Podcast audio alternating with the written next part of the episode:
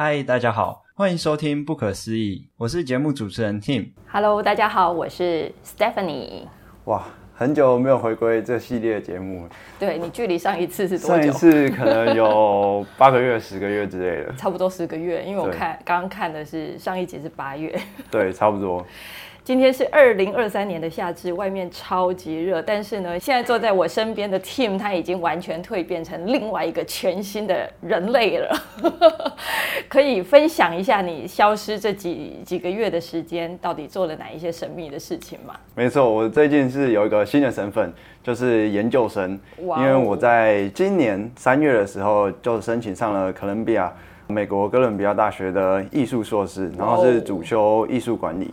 哇，好荣幸哦！嗯、所以今天容光焕发这样子，所以接下来就准备要前往美国了，对吗？对，在八月底左右的时间点。嗯，剩下几个月可以准备一一个多月的时间。对，就让自己可以再充实一下自己的实力啊。是啊，你好谦虚哦。不过 我想这一集节目非常精彩，而且很难得，因为呢，这是一个新鲜。出炉，而且活生生的实习生的迈向常春藤名校的实际案例哦，所以我们会希望 Tim 来跟我们分享一下你这一路的过程，还有呢，就是呃，希望你的这个成功又励志的人生故事，可以让很多想要从事艺术行政的朋友们可以参考看看，好吗？嗯，其实我这几天想说，呃，为了这计划，那我就努力回想我这一年到底经历了什么东西，因为我想说，因为这一年其实。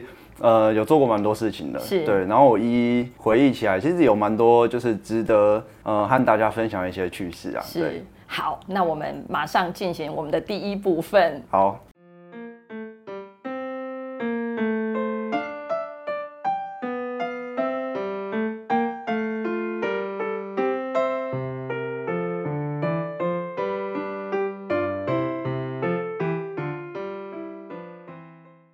好哦，那我们首先先请 Tim 来跟我们分享一下，就是当初我们是怎么认识的，好不好？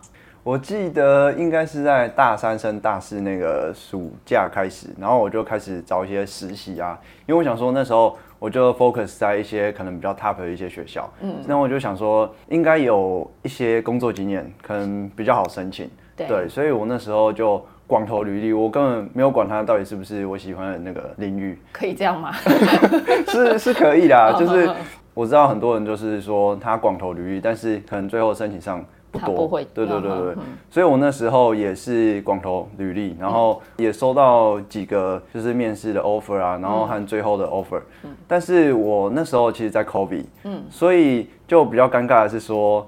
嗯、呃，那时候很多都是远距或是在家办公。对对，然后毕竟是我第一个实习，所以我就希望说可以在一个实体的工作环境，对，然后去办公啊，然后可能有人教你啊之类的。我还记得你那时候来，然后我们明明就是大家都已经没有工作可以做，就是我的意思是说，所有的活动都停掉，然后你硬要来，对吧？对对对，我我记得那时候。就因为透过学校的教授，然后认识云凡哥，然后再到认识到欧普斯这边，对，对。然后我记得面试完之后，好像隔天就来了，嗯，对对，好像早上早上就来了。为什么你知道吗？因为没我们没事做。哎、欸，好啊，有人要来聊天就聊吧。是我，我记得那时候应该是十一月底的时候。对对对。然后那时候就想说，蛮珍惜这个机会啊，嗯、就是希望说可以透过这个方式，然后让自己在实力方面，然后在职场上面有一些经验这样子。嗯，所以你大三的时候就已经锁定，就是你一定会走艺术管理或是行政这一块吗？对，那时候其实我就有想说，哎、欸，那我。是不是可以做一些呃行政上面的工作？嗯、然后我就开始在搜寻说，哎、欸，是不是有什么东西可以找？嗯，嗯对。然后后来就哎、欸，就慢慢就趋向于艺术行政这个领域。是，是对。所以我们有缘这样认识。然后呢，在第一次的聊天当中，其实当初是由我来面试你的，对吧？对对对。所以在聊天的时候，我就可以感受到，哎，这个年轻人不一样哦，因为他很知道自己要什么。好，就是不是不是只是来呃看看说有没有什么工作可以做，然后混个时数。你很清楚自己的热情所在。所以呃，我还记得你跟我分享到说你自己是呃国乐团团长的这个经验，然后对现场的演出，我印象最深刻是你跟我讲说，你很喜欢跟人接触、聊天、沟通。这个东西其实呃，对我们来艺术行政的人来说，它其实也是一个天赋，嗯，因为你真的在工作当中就是会经常会遇到需要跟人沟通的这个环节，嗯，所以是要有这种热情的人。所以我当初也是觉得二话不说就好来吧，嗯，隔天就直接上工。对对对对对，我记得我那天。原本是想说，因为我那一天刚好从学校，然后来台北，然后想说，哎、哦，刚好回宜兰这样。是。然后结果就准备要结束之后，就说，哎，是不是明天可以来？我说，顺势留下来。对对，我就想说，哎，思考一下，嗯，好像要来哦，好像要来。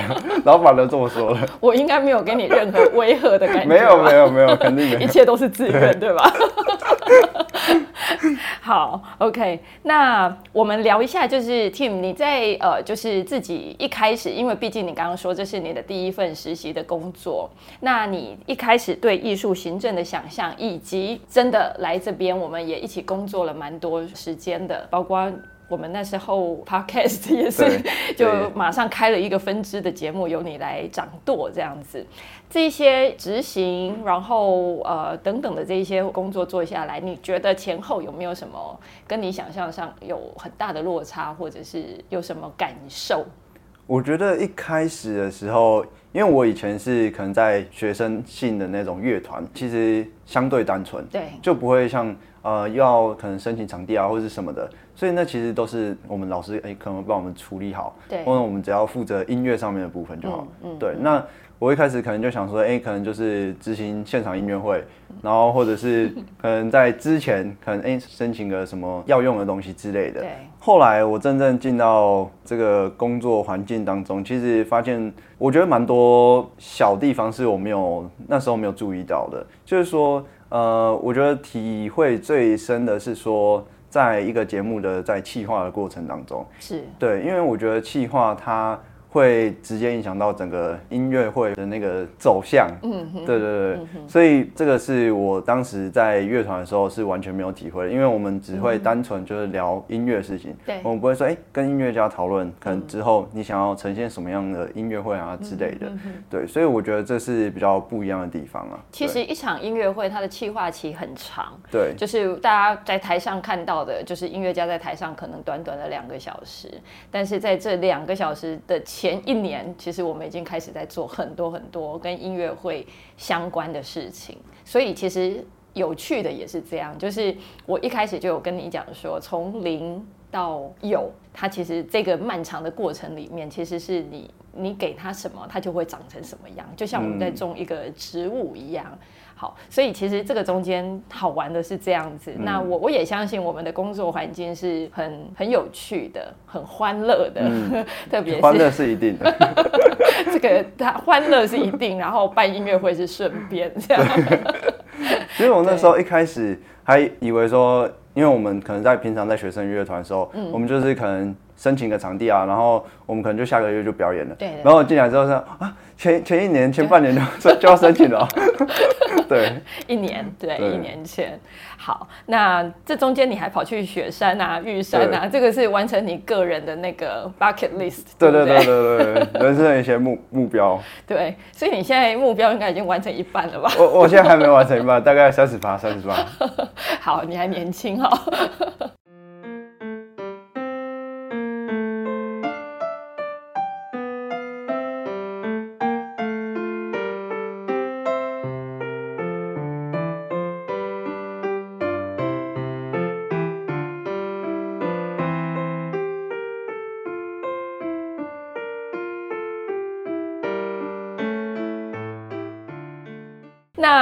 接下来的部分就是重头戏了，因为这个其实对你来说是呃在边实习，然后同时间你还在进行的这个秘密的工作，就是你在申请学校，对不对？对对，那可以跟我们分享一下。我想呃，我也遇过很多很多的呃学生，他们对艺术行政这一个。学习领域，他其实非常有兴趣，但是不知道要从何开始。我想，Tim，就是你这样一路走来，而且趁现在这个回忆杀还可以的时候，刚刚过 三四个月，对对对，所以你还知道还记得你做了哪一些事情？我们很需要你这个难得的经验、宝贵的经验来跟我们分享，看看是不是可以栽培更多更多的实习生迈向常春藤，好不好？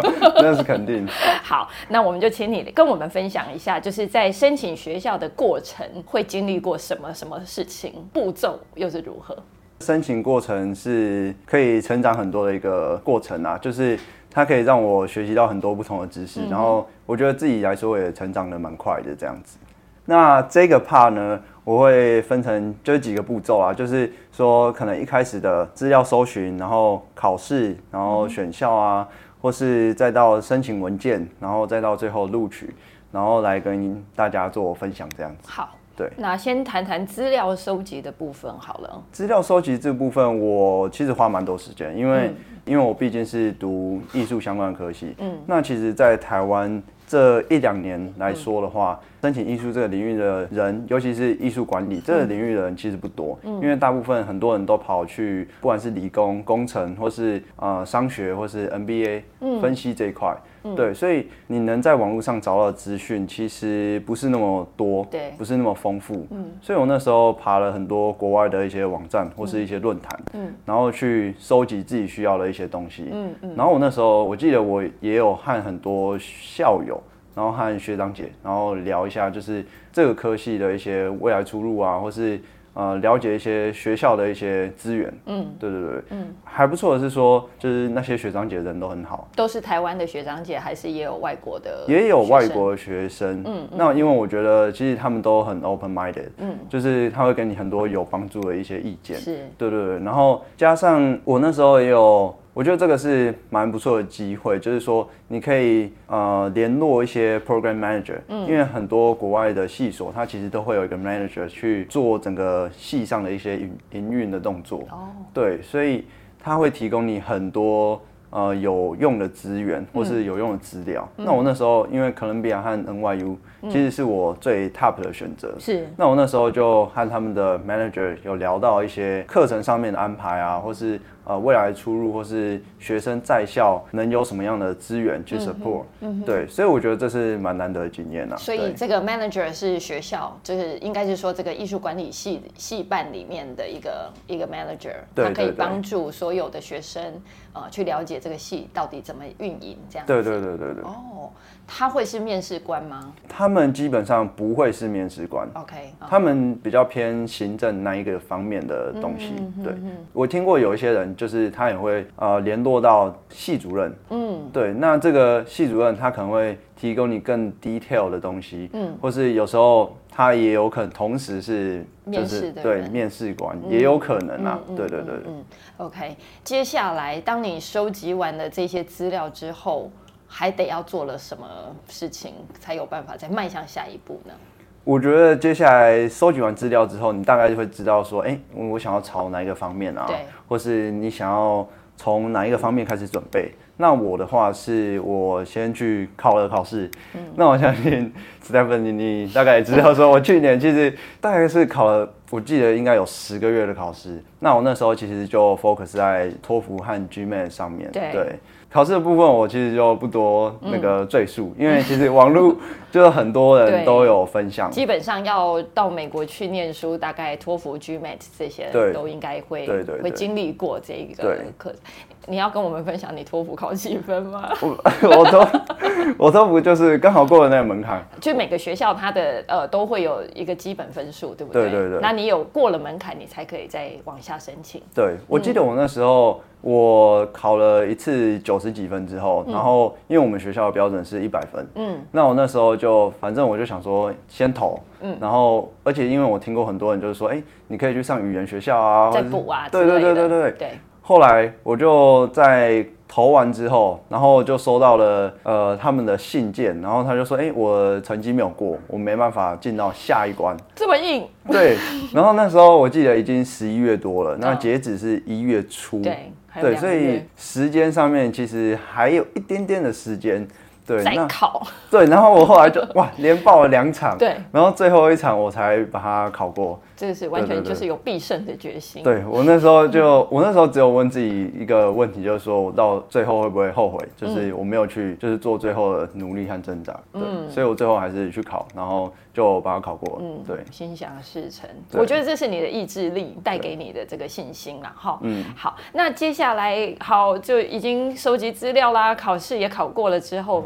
接下来就是选学校了，对不对？对，对，基本上接下来就是选校，我觉得蛮重要的。选校它其实因为美国这么大，对呀，你要去选说，对于你不管是科系啊，或是未来规划也好，我觉得这是蛮重要的一个选择过程。没错，而且真的就像你说，美国这么大，然后它有那么多的优秀的学校，然后我们在台湾也可以看到，就是各个学校很杰出的校友。你怎么样去选择？就是说，好，我要锁定哪一个目标，或者是说我就是就像你在广投履历一样，我就到处报。你觉得怎么样的？因为我我知道两种方式都有人这样做，你呢？我觉得每个人考量点不一样啦。那我这边就是说一下，就是我当时最主要的一些考量点。那第一个就是地点的部分，因为我自己是学艺术相关的科系。所以我觉得，如果当地有非常多艺术资源去 support 我这个科系的话，我觉得是非常优秀的，是，一定是最 top 的选择。对，所以我那时候我记得我投了三间在纽约的学校，因为我觉得纽约有非常多艺术资源，像可能林肯表演艺术中心，或是很多爱乐，对，或是很多百老汇的音乐剧啊，或是呃画廊也好，对，所以我觉得是非常非常好的一个 location 对。环境啦，对对，嗯。嗯，没有没有考虑过美西吗？美西当时候有考虑在 LA 那边，嗯，那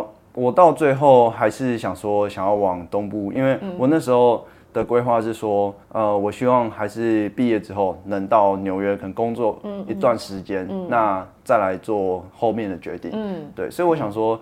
呃，如果我能在学的时候就在纽约，嗯，那我之后可能会更好的去融入当地的那个环境。也是哈。对。那还有除了 location 之外，你还有什么考量？一个是排名，因为学校排名我觉得是最最直接可以影响到学校的一些声誉啊，或是你的教学品质，或是教学的一些成就也好。嗯、对，所以，嗯、呃，虽然说我这个点我不会把它排在最前面，但是我觉得它是一个蛮客观的一个指标，就是说还是可以参考啦。对，对，不管是说，呃，你之后就业啊，或是之后去找人帮忙，嗯、其实他们多多少少还是会。看得到你在这方面的一个东西，嗯，对，就是说你刚刚一提到是说学校的排名好，表示这个学校它在内部的管理跟它的整个教学的指标上面都是属于呃是有被认认可的。对，那如果你是在这个好的学校排名前面的学校，其实你在未来的职涯的规划也会被看见，因为你是呃就是。在呃名校出来的，他还是有一点不太一样的身份，对不对？对，而且我觉得很重要的是说，呃，有时候我们常说那些名校啊，或是排名很 top 的那些学校，我觉得很重要的是说，哎，他们的校友，嗯，因为我觉得校友的一个建立，我觉得是对于之后不管是你的职涯也好，或是你之后工作也好，我觉得都蛮重要的。真的，真的，对对。还有吗？那接下来是 最现实的。对，我觉得最最现实的考量就是 到底要花多少钱，就是你口袋有多深。对，因为我其实一开始，因为我其实很早就决定说，哎，要出国。对。但是我没有很仔细去写说，哎，我到底要花多少钱？我只知道说，哎，可能要花个几百万啊之类的。嗯。对，那我真正录取之后，然后我开始做一些很 detail 的 research 之后，我把一条一条列出来之后，我我才发现说，哇。这要念下来，可能要可能五六百万以上。对，就是你包括你的生活费、学费等等的相关的费用。对，所以我那时候其实是就财务上面你也会有一些压力。对，但如果学校会给你 scholarship 或是 fellowship 去 support 你的 program 的话，我觉得是蛮不错的。因为这个要尽力争取吧。对，这一定要尽力争取，因为我觉得亚洲跟美国或欧美其实蛮不一样。就是说有争取的话，其实蛮多机会，就是他会可能给你在网上。调个一个集聚之类的，对对对。那你怎么争取呢？我知道你 每天都在跟他们试训，然后每天都在跟他们求说，可不可以给我三十 percent？我记得这样子。其实可能比亚他没有给我太多奖学金这样。那我那时候就是也有跟他们 argue 啊，就是说。呃，因为我可能在财务上面，嗯，有一些困难啊之类的，对对对。那他们其实也有给我一些帮助，就是说，哎，请我填一些表单啊，嗯，然后再给他们 review 这样子，嗯嗯，对对对。其实我觉得这个方式还蛮不错了，嗯，虽然说最后我好像也没有拿到，也没有再拿到更多钱，但是我觉得有争取是是就是有希望，是对，所以所以你会建议大家就是说不要怕，就是不管怎么样，先先为自己先发声，对不对？对，先争取一下看看能争取多少嘛。对，因为我记得我有朋友就是今年也刚考上曼哈顿音乐院，嗯，刚好学校也不错，就是拿到可能三四十趴的一个奖学金，嗯，所以我觉得哦，那个可以 cover 掉很多，就是你在生活费上啊，就比较减轻压力，对对对，就可以比较宽松的去运用，对对。对，好，然后我们赶快迈到下一关，你接下来选了学校之后，就是开始要。投很多东西，对不对？对，把这些资料全部都送到学校里面去，可不可以告诉我们这个这这个过程是怎么做的？这个，因为我知道说，我本来就想要申请国外学校，所以我很多东西文件啊都是提早用。对。然后我建议大家也都是能提早就提早，因为你写这些，不管是你的 CV 也好，或是你的 SOP 也好，嗯，其实这些都需要可能花至少我觉得要一两个月以上的时间。嗯。对。那加上如果你是本身就读音乐系的话，嗯，那如果你要 audition 的那些东西，我觉得是时间会拖更长。嗯。对，所以我蛮建议就是说大家可以花。花一些时间，就是在你准备申请之前，嗯，然后去先做这样的功课，然后能提早用就提早用。嗯，对。所以你刚刚提到 CV 啊，或者是这些推荐函这些部分，你怎么样去撰写？然后你你用什么样子的立场去告诉人家说我是谁？嗯，你为什么要选我当你们的学校的新鲜人？这样子。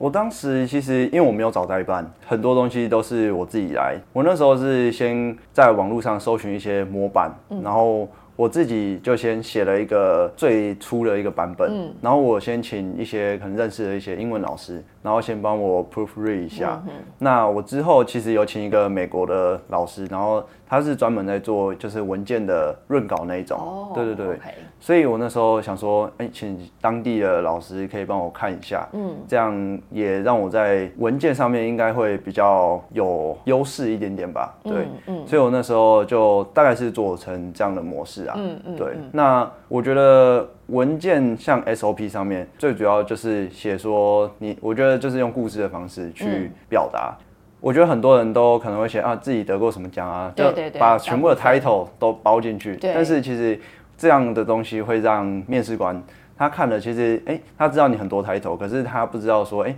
为什么要你，就是为什么要选择你这样。所以我那时候其实就挑了几个比较自己我觉得比较重要一个论点，嗯，然后去包装成一个故事，然后去写在我的。呃，文件当中，嗯，我也觉得这应该算是最后为什么会被录取的其中一个原因吧。我觉得、嗯、你在面试的时候，他们会根据这一些你的 CV 里面所写的这些故事，一定嘛哈，他会参考过后，他提出问题来问你。对，所以其实如果说你只是光丢了一些 title 在里面，我知道你很厉害，你很得很多奖，问题是我不知道你。到底有什么东西我可以？就是如果我今天是一个主考官，我也会很希望从你的故事里面去找到一些问题来跟你聊。对，对他其实不是要问倒你，可是他你你必须要让这个读故事的人，他可以知道说，他可以再从你身上可以再更了解你一些。好，所以我觉得这个部分的建议，我觉得蛮好的。就是我们通常在看呃一般的学生的履历的时候，我也会很期待，就是看到比较有人味的东西啦。因为太制式化的东西，其实我们念起来也是冷冰冰的。好，那那当然就是透过面试很重要，就是可以知道说这个人他的热情啊，然后他对什么东西是有特别的喜好之类的，这个才有办法去挖掘出一些呃相关的一些资讯，这样子。是是。好哦，那之后呢？之后就就录取了。哇，对，其实我那时候录取的过程其实拖蛮长的。从一月到三月，其实都陆陆续续有都有学校录取。OK，对，那我那时候其实是，你记得你申请几间吗？呃，我记得我是申请六间。哦，六对我那时候申请六间，嗯。okay, 那包含哥伦比亚，然后 NYU，然后 Boston 卡内基梅隆大学，嗯、然后加上两间 Fine Arts，、嗯、就是纯艺术院，嗯、呃，芝加哥艺术院和 Prater 艺术院，嗯，对，那我觉得这是一个，就我那时候其实蛮开心的，嗯、就是我真的收收到录取信的当下，陆陆续续，对，就是真的有一种蛮感动的那种感觉，因为其实是你一手就是。从零，然后到最后有录取，对，对，开花结果这样子，六所全部录取。对，其实 NYU 在一开始的时候有拒绝我，但是后来就那个是一个很神奇的故事，对不对？就是整个大翻转、逆转。对，其实我那时候就是我一开始被 NYU 拒绝的时候，我有点小小的难过，因为那时候哥伦比亚还没出来。哦、那我那时候又很希望在纽约，我就想说哇。NYU 已经没上了，那啊只剩下最后一个希望，对，剩下最后一个希望。对，所以我那时候其实有点小心情，有点小差。嗯，对。那后来就我记得应该过了一个多月，然后就突然哎、欸、晚上就突然收到就是信件说哎、欸、哦我录取了，然后这也很奇怪，我觉得这间学校。一下子没有，一下子有，但是他有没有跟你解释说为什么突然一个大转变？那时候我记得他没有多做在信件上面，对对对，他信件没有多做说明，但可能有他们自己内部考量吧。对，嗯，可能我原本是在备取之类的，那他后来可能有学生放弃，对对对，也是蛮有可能，因为蛮多学生。就是可能他可能会考上了，他选择他更想要的。对对对。对，OK，好哇，六所这样子，想必那时候应该是每天都在庆功宴，对吧？没有啦，只有三月最后录取完之后。所以，所以那个哥伦比亚是最后，对不对？对，那个是整个故事的最高潮。对，我记得，我记得前一天。对。的时候，因为可能表其实真的等很久。嗯，哥伦比亚是我最前面申请的，我大概是他最后放榜。对，我十月的时候就投了，嗯嗯嗯，然后我到三月中才录取。这中间都没有任何他，他会不会跟你有任何的来信啊，或者是告诉你说要做什么做什么？完全没有，哦，所以就是完全就是完全不知道现在到底是下一个动作就是翻牌了。对，然后我记得我前一天，嗯，我爸在，因为我那那一天刚好回家，那我爸就问我说，啊，现在到底是到底是有没有上？他也不耐烦了。我爸就说啊，你随便选一间就好了啦。对，那我那时候就想，我就想说。诶、欸，应该还没啦，可能过一两个礼拜吧。好歹要有个结果嘛，有没有都要知道嘛。对，好。然后我就想说，应该是快了，快了。嗯嗯嗯。结果隔天早上一起来，email。对，我就哎、欸，早上起来，哎、欸，看到 email，然后因为我例行性就 check 一下 email 这样，对。然后我就看有看到，然后我就想说，然后要不要点开？对对，我一直在犹豫要不要点开。最后我就想说，算了，我还是先去跟我弟吃个早餐。先好好吃个早餐，有一个美好的一天，然后再来接受。对对对对，我就想说，因为那一天刚好我爸妈刚好去做志工，OK，所以刚好我们家是没有，就只有你跟你弟弟在家。然后我想说啊，算了，没没上也没有人会知道。然后然后我刚好回来，我就点开那个信件，然后就开始看到在掉的那个彩带。然后我就顿了一秒，然后就非常开心。哦，信件会有彩带出来哦。对，对就是你一点开之后就会有。哇！对对对。然后说，哎，没上。这太狠了啦。哦，有彩带，这个我们应该学起来哎。对。就是哦，email 还可以有这样子的效果，就对了。对，那时候我就真的是很开心，然后是打电话给我爸妈，然后很亲戚，然后也都大家也都蛮开心的这样。是是是是。为什么没有选择艺术学院来就读呢？我觉得这是蛮好问题，因为当时我真的很希望说进到纯艺术学院，因为我觉得读这种艺术相关科系，但你能多和艺术家相处，但是最好的。对对，但是我首先一个考量还是地点的部分，因为我那时候有像刚才有提到说，我之后也蛮想要到纽约先可能工作一阵子，那再来决定说之后要怎么做。嗯，所以。我觉得说，如果因为我们是国际生，所以如果在签证上面有一些问题的时候，其实真的蛮麻烦的。嗯，对，所以我那时候觉得说，诶，如果在校生的时候就能在那边先做一些呃实习啊，或是工作也好，那我能在那边先建立一些人脉。嗯，对，那之后如果说，诶，我要直接转正，我觉得是比对我来说比较有优势。那大学跟艺术学院之间的差别？我觉得差别是说，在普通的大学，我觉得你可以更多元的去摄取一些呃不同院的一些课。哦，oh, okay. 对，像哥伦比亚，它会有商学院的课，我们系上就有规定，我们一定要修商学院的课。Oh, okay. 我觉得这是蛮不错的，就是说，你除了因为我们学校也有艺术院，对，那我可以同时和哎和艺术院的学生，然后做一些 project，嗯，那我也和商学院的一些人，然后建立一些关系。对，那之后如果说哎。要一起合作的时候，哎对，我觉得这是一个蛮不错的，这算是优势啦。因为在艺术学院，它就是纯粹就是表演艺术呃相关科系，不像大学有这种跨领域的一个机会，对，不对，对？OK。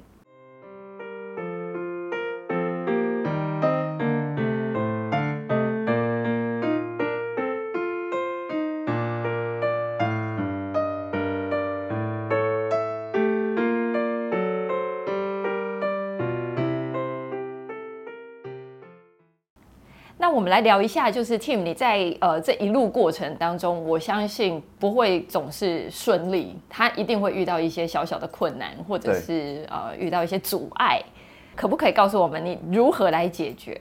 嗯，第一个是说时间上面的安排。嗯，对，因为那时候我记得有在这边工作，然后我记得到下半年的时候，其实在宜兰也有一个 part time。嗯，所以那时候除了要念书又有呃工作的话，其实安排上面会有点小困难啦。嗯，对，那我是自己是说，呃，早上可能比较早起来。然后先读个一点书，嗯，那到回家之后，然后再可能赶快盥洗一下，嗯，然后再再读一点书这样子，嗯，对，那那时候我我的印象就是你都一直在 为了要考托福，就每天都在念书，对不对？对，真的。然后那时候我真的就是呃，所有的 social 活动就是全部都停掉，因为我觉得说也就只有这一年的时间，所以我觉得很多人他可能会觉得啊。我还是要呃，正常生活，对对，正常生活。但是我觉得，你时间上面其实还是有一点限制。是。那我觉得说，你就把它放在你最重要的重心就好。然后我觉得就是考试，然后增强你自己在工作上的一些能力，这样子。对。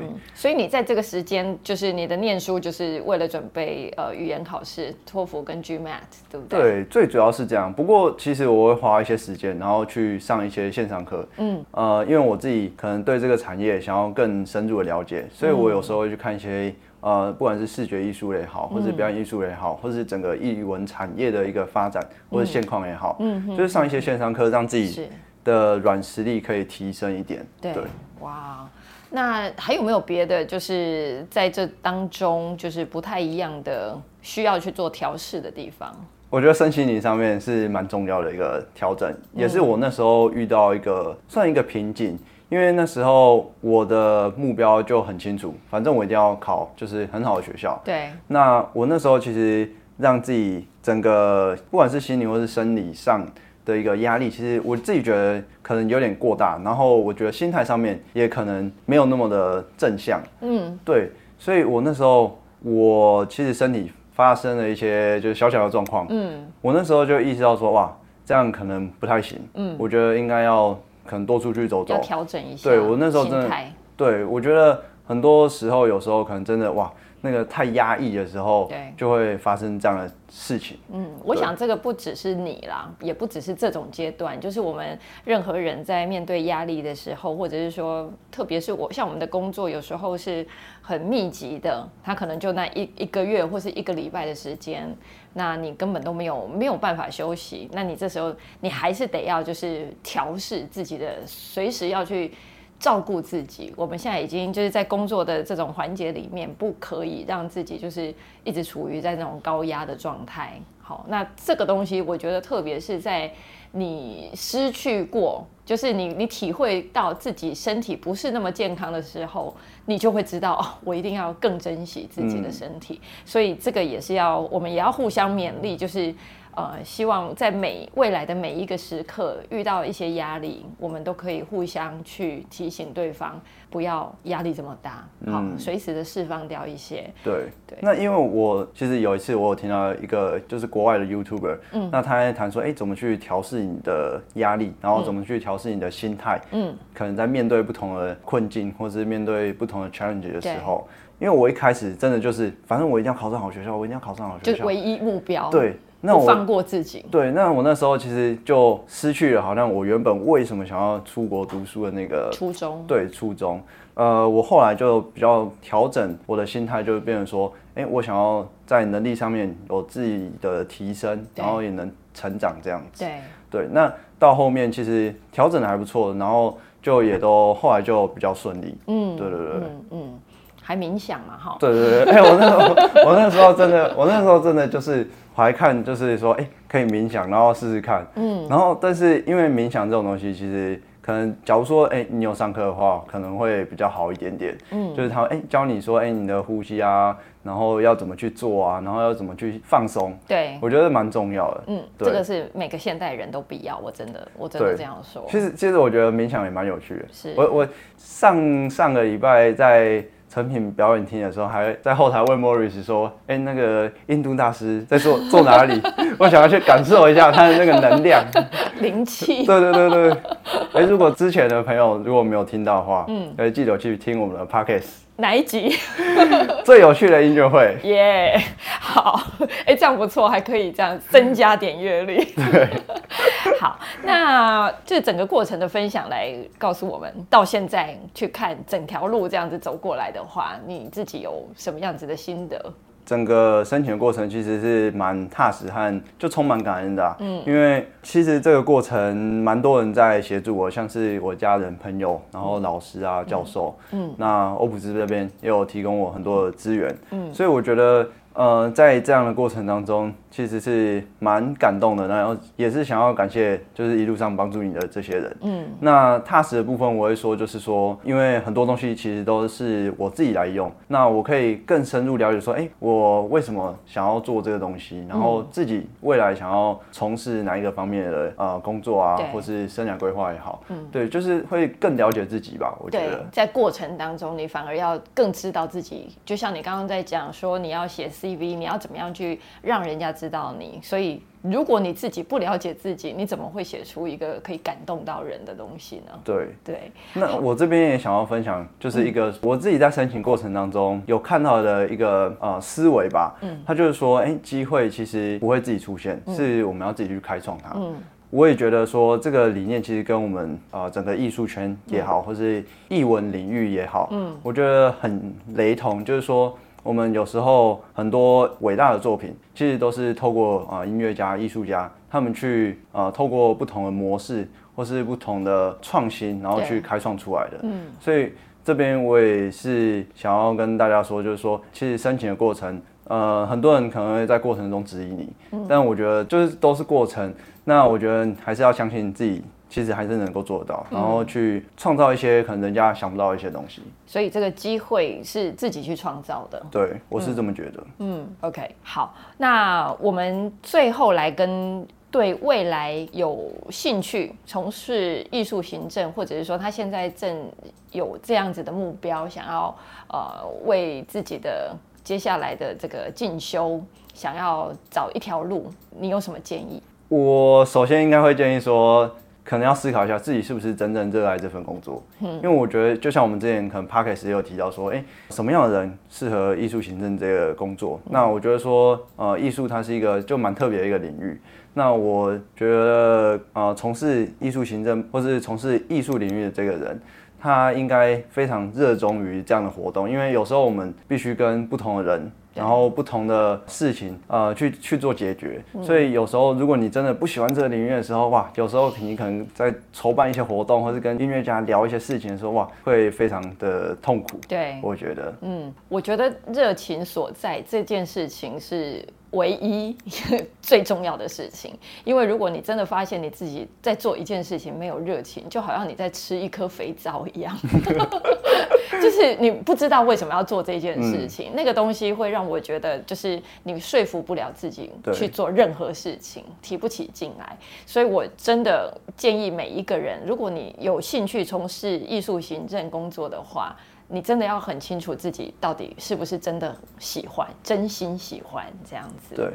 那我想从你的谈话当中，其实就可以感受到，就是你的热情所在，还有你的个性，其实是一个就是非常容易跟大家融入在一起，然后、嗯、呃喜欢去呃聊天啊、沟通啊，这这些东西其实真的就是在我们日常呃工作的日常生活当中是息息相关的。好，对，然后多看展演活动，对不对？对多看展演活动，呃，可能有些人会觉得说，哎、欸，我在从事音乐活动，那我就是多看音乐啊，或是一些可能音乐会、音乐剧这种东西。嗯。嗯，但是我就是觉得说，如果你是在艺术行政这一块的话，我觉得可以多看，可能不管是视觉艺术也好，表演艺术也好，我觉得有时候你可能在创造一些 idea，或是呃做一些有趣的一些呃 Project. 活动，对对的时候，我觉得是。蛮有优势的，因为你可以提出跟人家不一样的一些点，嗯嗯、而且现在其实很多人都说，哎、欸，我想要做一些不同的，或者是令人为之一样的一些，对，可能音乐会啊，或者是一些呃画展之类的，对，对，所以可能。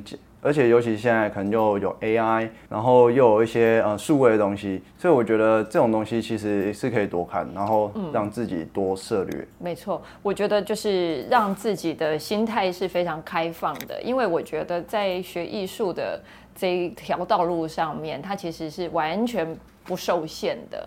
因为我们曾经说过，就是你可以把一个人拘禁在牢牢房里面，但是他喜欢的艺术的这个心态，他其实是徜徉在天空的。那也就是说，他在艺术里面，他其实是可以是自由的。那也就是说，我们在做艺术的工作的时候，如果你还是把自己的心态关起来，只 focus 在自己想要的东西，其实。老实说，这个已经不是符合现代这样子的一个时代，因为现在的艺术作品，我老实说，它已经是非常多样貌，而且它是一个有机体，在不同人的参与跟不同领域的跨越之后，它其实都会随时都是在改变的。所以我觉得这一点也是很重要，嗯、就是如何让自己是随时保持一种开放，而且是就是你好奇。好奇的心态去观察这世界上所有发生的所有的事情，这样子。嗯、好，最后最后告诉我们，你期许自己在美国有什么收获？我们以后还可不可以跟你联络？大家还可不可以听到你的声音？我知道有你的那个哦，听友乐迷，就是你消失的时候，人家就说为什么 Tim 不见了？我还要跟他交代，你知道吗？可可能是我没有看后台数据，我没有那个知道说，哎、欸，观众现在都有有死忠观众的。那我觉得我自己就是觉得啊，当然对我来说，我一定要增加在知识方面，然后和艺术涵养的一个熏陶和陶冶。是，我觉得这是对我来说是蛮重要，因为就像刚才我们有提到说，哎、欸，纽约其实有非常多的艺术资源，嗯，那画廊、表演厅、乐团等等。对。那我觉得如果能和这些人多交流、多接触的话，和多学习，我觉得在我的呃能力和思维上面是能够一个大跃进。一定的。对对。所以我希望说这个是我的首要的一个目标，这样子。那再来的话，我会说，就像我们前几天可能有聊到说，哎，其实我们可以观察欧美。它在呃制度上面，他是怎么去 support 整个艺术圈、艺术生态的？嗯，那像是可能政策他怎么定？对，那怎么去 support 他的艺术家？嗯，然后用什么样的方式去做 funding？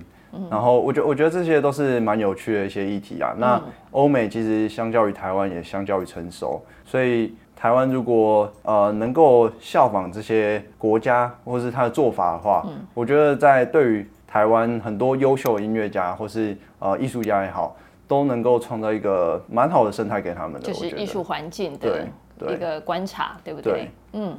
那最后我会觉得说是人脉和国际观的一个建立，嗯，因为不管是什么领域，我觉得好的 networking 是对于人生有很大的一个帮助，对，就特别是在艺术这个领域，因为艺术它真的非常非常 open，然后也非常 creative，对，所以。如果你能和可能不同的人，然后交流学习的话，我觉得往往能在呃艺术作品上面，其实能够给大家为之一亮的一种感受的。嗯，对对对，嗯嗯、对，就像其实你现在在做的事情，就好像一个艺术家他在创作他的作品一样，只不过你做的东西其实是比较接近是你的人生、你的生涯规划，嗯、但是他对。